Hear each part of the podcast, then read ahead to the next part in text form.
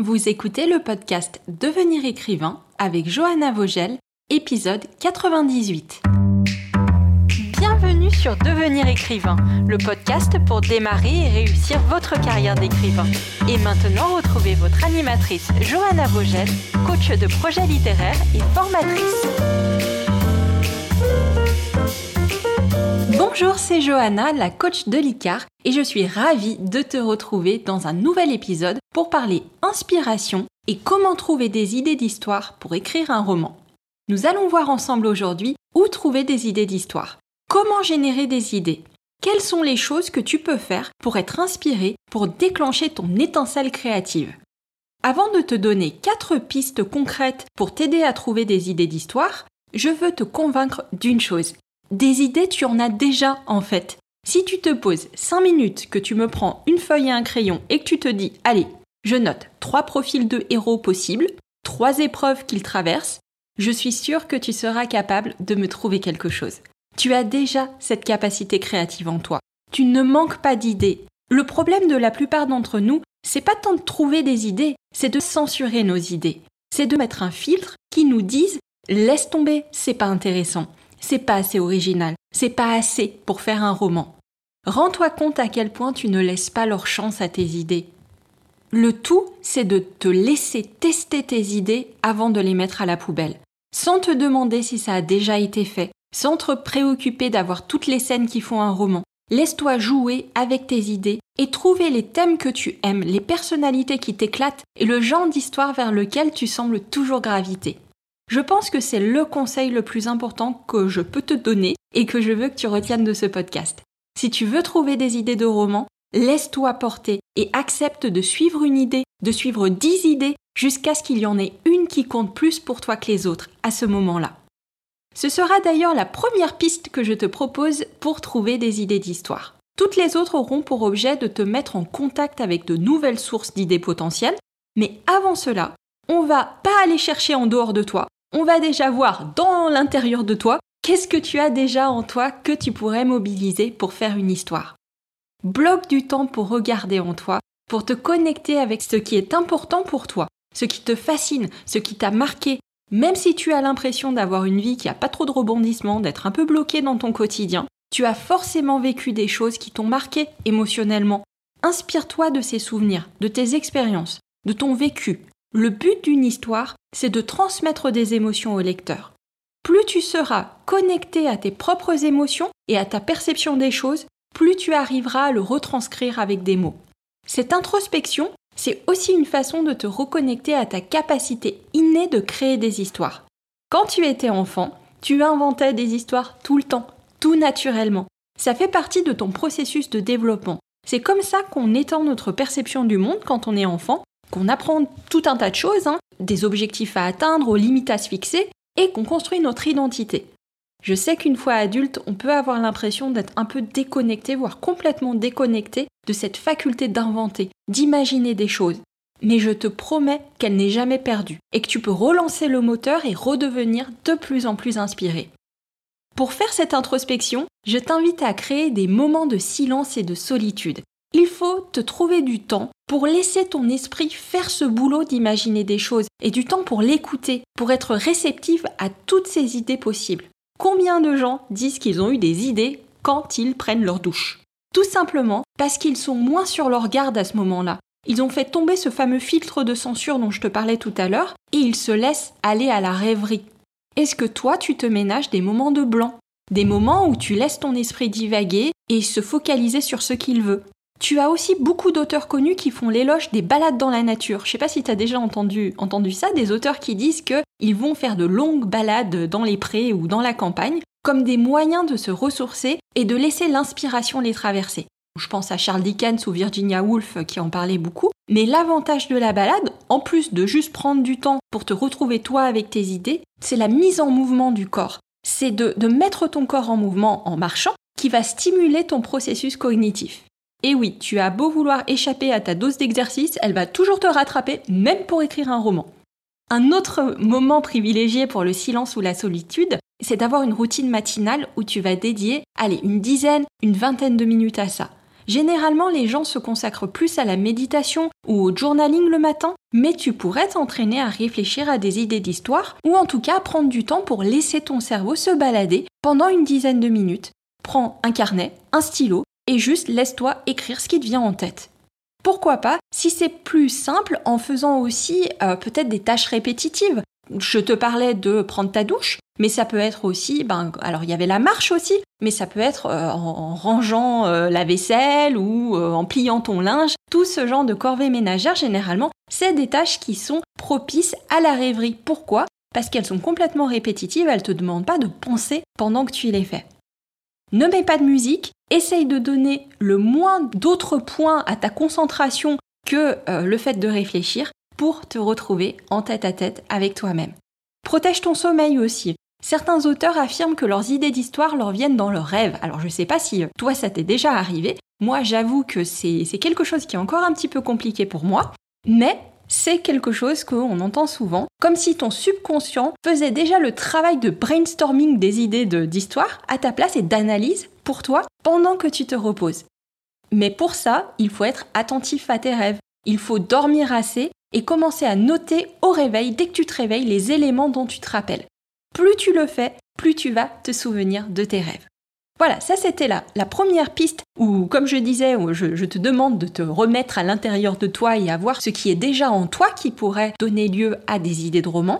Pour la deuxième piste, on va élargir notre champ de vision au-delà de nous-mêmes pour essayer d'intégrer de nouvelles données à utiliser pour générer des histoires. On va recueillir ces données et ensuite faire ce que j'appelle un brainstorming proactif. Les deux moteurs de l'inspiration et de la créativité, ce sont la curiosité et le sens de l'observation. Si tu veux avoir plus d'idées, il faut que tu développes ta curiosité et ton sens de l'observation. Une fois que tu as utilisé tout ce que tu avais déjà stocké comme souvenir et comme expérience, il faut que tu donnes plus de nourriture à ton cerveau en lui proposant de nouvelles expériences et de nouveaux stimuli à partir desquels générer du sens et des idées.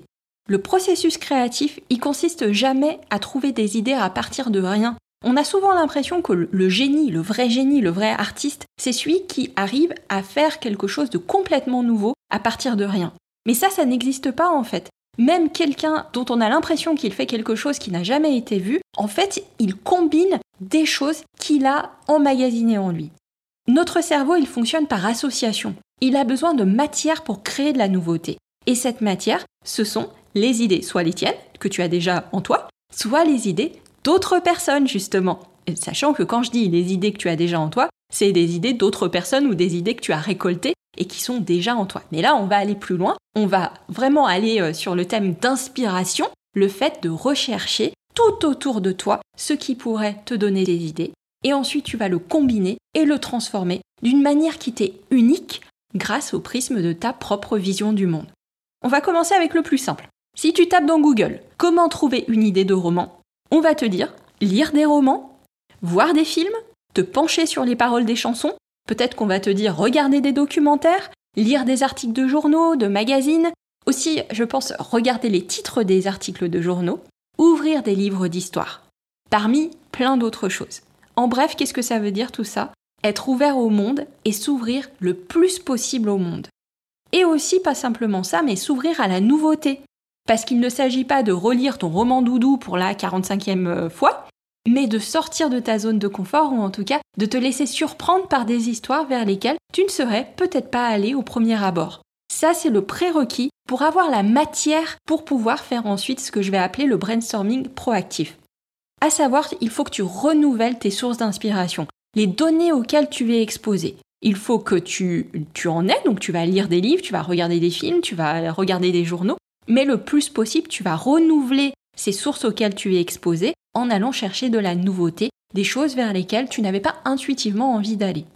Ta routine d'écriture hebdomadaire, elle doit comporter du temps de découverte. C'est pour ça qu'on dit que c'est très important d'avoir du temps de lecture, même quand tu veux écrire un roman, de jamais juste avoir que du temps d'écriture, mais garder du temps de lecture. Ensuite, évidemment, il faut que tu fasses quelque chose de tout ça. Une fois que tu as terminé de lire ou que tu as terminé de regarder un film, tu vas pas t'arrêter là. Tu vas prendre des notes sur ce qui t'a plu et sur ce qui t'a déplu. Réfléchis à ce qui t'a questionné. Note les sujets spécifiques et les thèmes qui ont été abordés, qui ont vraiment retenu ton attention. Fais une lecture active. Regarde un film de manière active, avec l'œil, tu sais, d'un producteur de contenu et pas seulement avec l'œil d'un simple consommateur. Ça, c'est la deuxième étape. Et la troisième étape, maintenant que tu as regardé tous les films, que tu as lu tous les livres et que tu as noté ce que tu voulais en retenir, eh ben tu fais quelque chose avec ces notes. Et c'est ça que j'appelle le brainstorming proactif. Je sais pas combien j'ai de notes complètement abandonnées sur mon téléphone portable. Tu sais, j'ai cette petite application de, notes qui s'appelle Google Keep et j'arrête pas d'écrire des notes. Dès que j'entends un, podcast, j'écris des trucs qui m'ont marqué. Dès que je lis un livre, j'écris des choses. Le problème, c'est que la plupart du temps, j'en fais rien du tout. Je ne relis pas mes notes. Elles, s'accumulent, elles s'amassent sur mon application de notes. Donc, ne fais pas comme moi. Voilà. Il est essentiel que tu prennes un moment, que ce soit toutes les semaines ou tous les mois, pour faire un état des lieux, pour te remémorer tous les thèmes qui t'avaient touché et pour te décider si tu veux en faire quelque chose pour un prochain roman.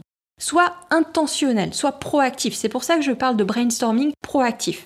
Une fois par semaine, par exemple, essaye d'identifier trois idées potentielles d'histoire de roman et développe-les sur une page chacune. Mets de l'émotion, de l'intention dans ces idées pour savoir s'il y en a une qui te motiverait à aller plus loin. Et tu sais quoi, bim, bah t'as une idée de roman.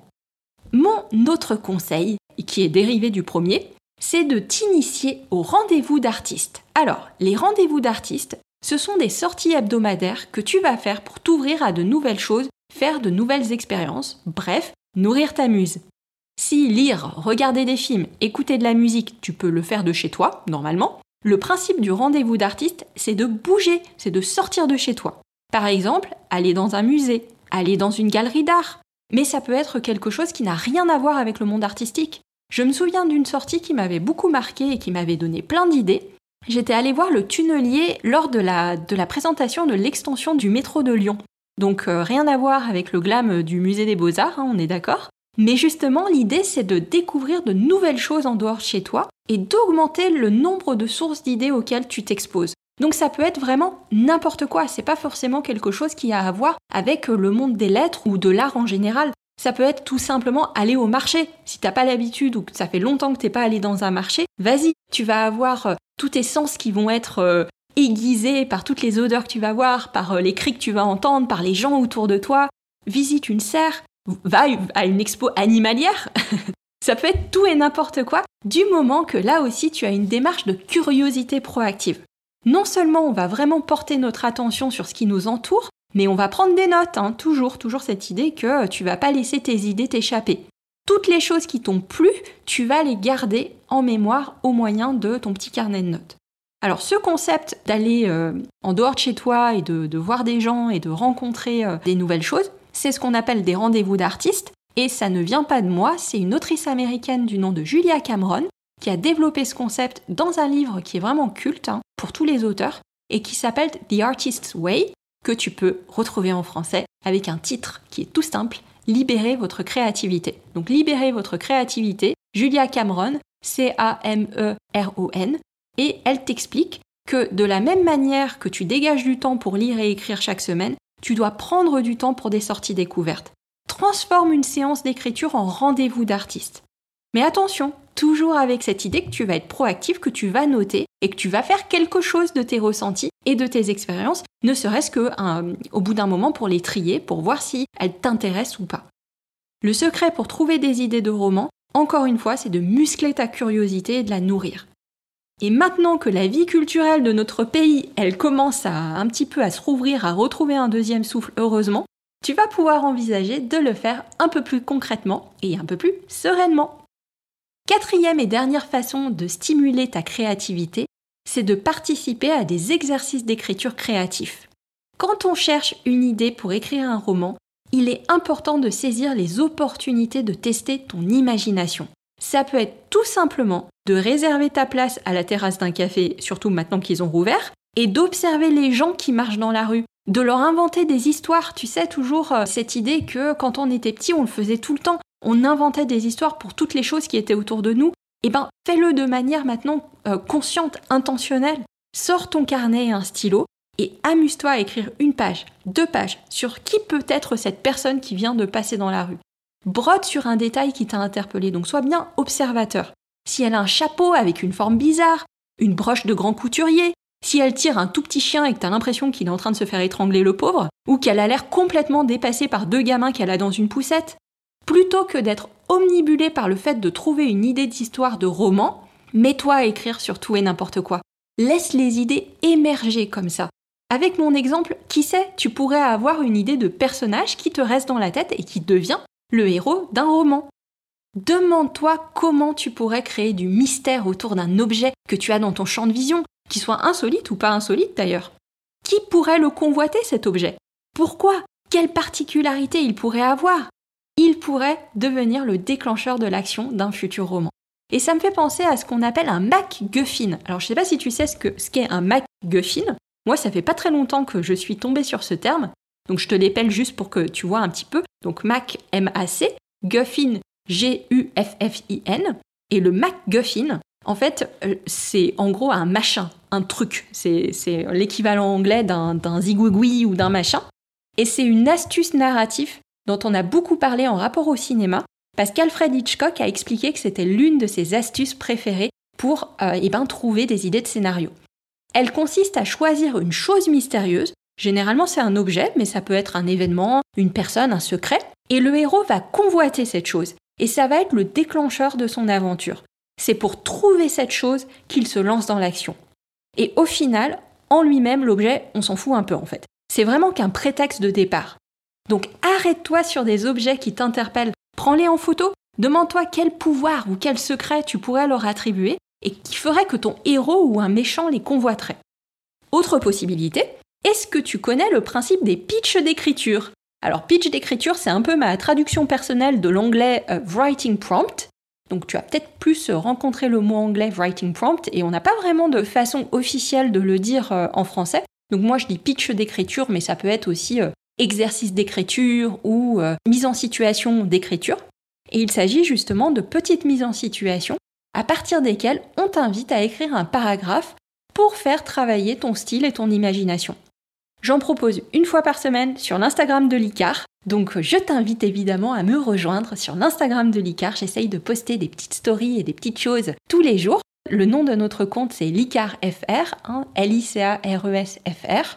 Et donc petit exemple de pitch d'écriture que j'ai proposé par le passé, tu dois proposer une activité insolite au client d'une auberge de jeunesse. Ou ta mère te révèle son plus grand mensonge. Tu viens d'emménager à New York et tu toques à la porte de ton voisin pour la première fois.